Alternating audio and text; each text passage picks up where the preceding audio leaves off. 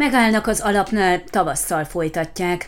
Folyamatosan változtatni kellett az elmúlt években a helyi óvoda helyszínét, hiszen nincs megfelelő épület a községben az intézmény működtetéséhez, fejtette ki korábban lapunknak Jakab Attila, Homorót Szentmártoni polgármester a mostani beruházással kapcsolatban. Akkor arra is kitért, mindenképp el szeretnék érni, hogy helyben járjanak óvodába a gyerekek, hiszen így nem szakadnak ki a közösségből. Sikeresen pályázott a Nügyminisztérium az Európai Unió regionális operatív programjában óvodánk megépítéséért.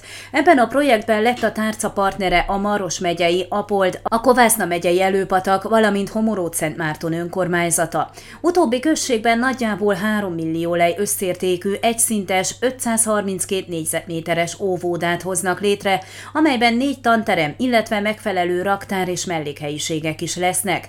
Mindemellett az udvaron játszóteret és sportpályát alakítanak ki, továbbá parkosítani is fognak. Az óvoda úgy volt tervezve, hogy idővel napközivé is alakíthatják, ha arra lesz igény. Jelenleg egyébként 30 gyerek jár a helyi intézménybe, ám a polgármester a demográfiai adatokat figyelembe véve kijelentette, hogy indokolt a nagy alapterületű épület létesítése. A munkálatokat tavaly kezdte el a kivitelező, és meg is épült az óvoda alapja a helyi iskola udvarán, ám ezután leállt a munka, tudtuk meg Jakab Attilától. Utóbbi oka az volt, hogy alvállalkozót keresett a megbízott cég a feladatra, amit meg is találtak a polgármester közbenjárásával.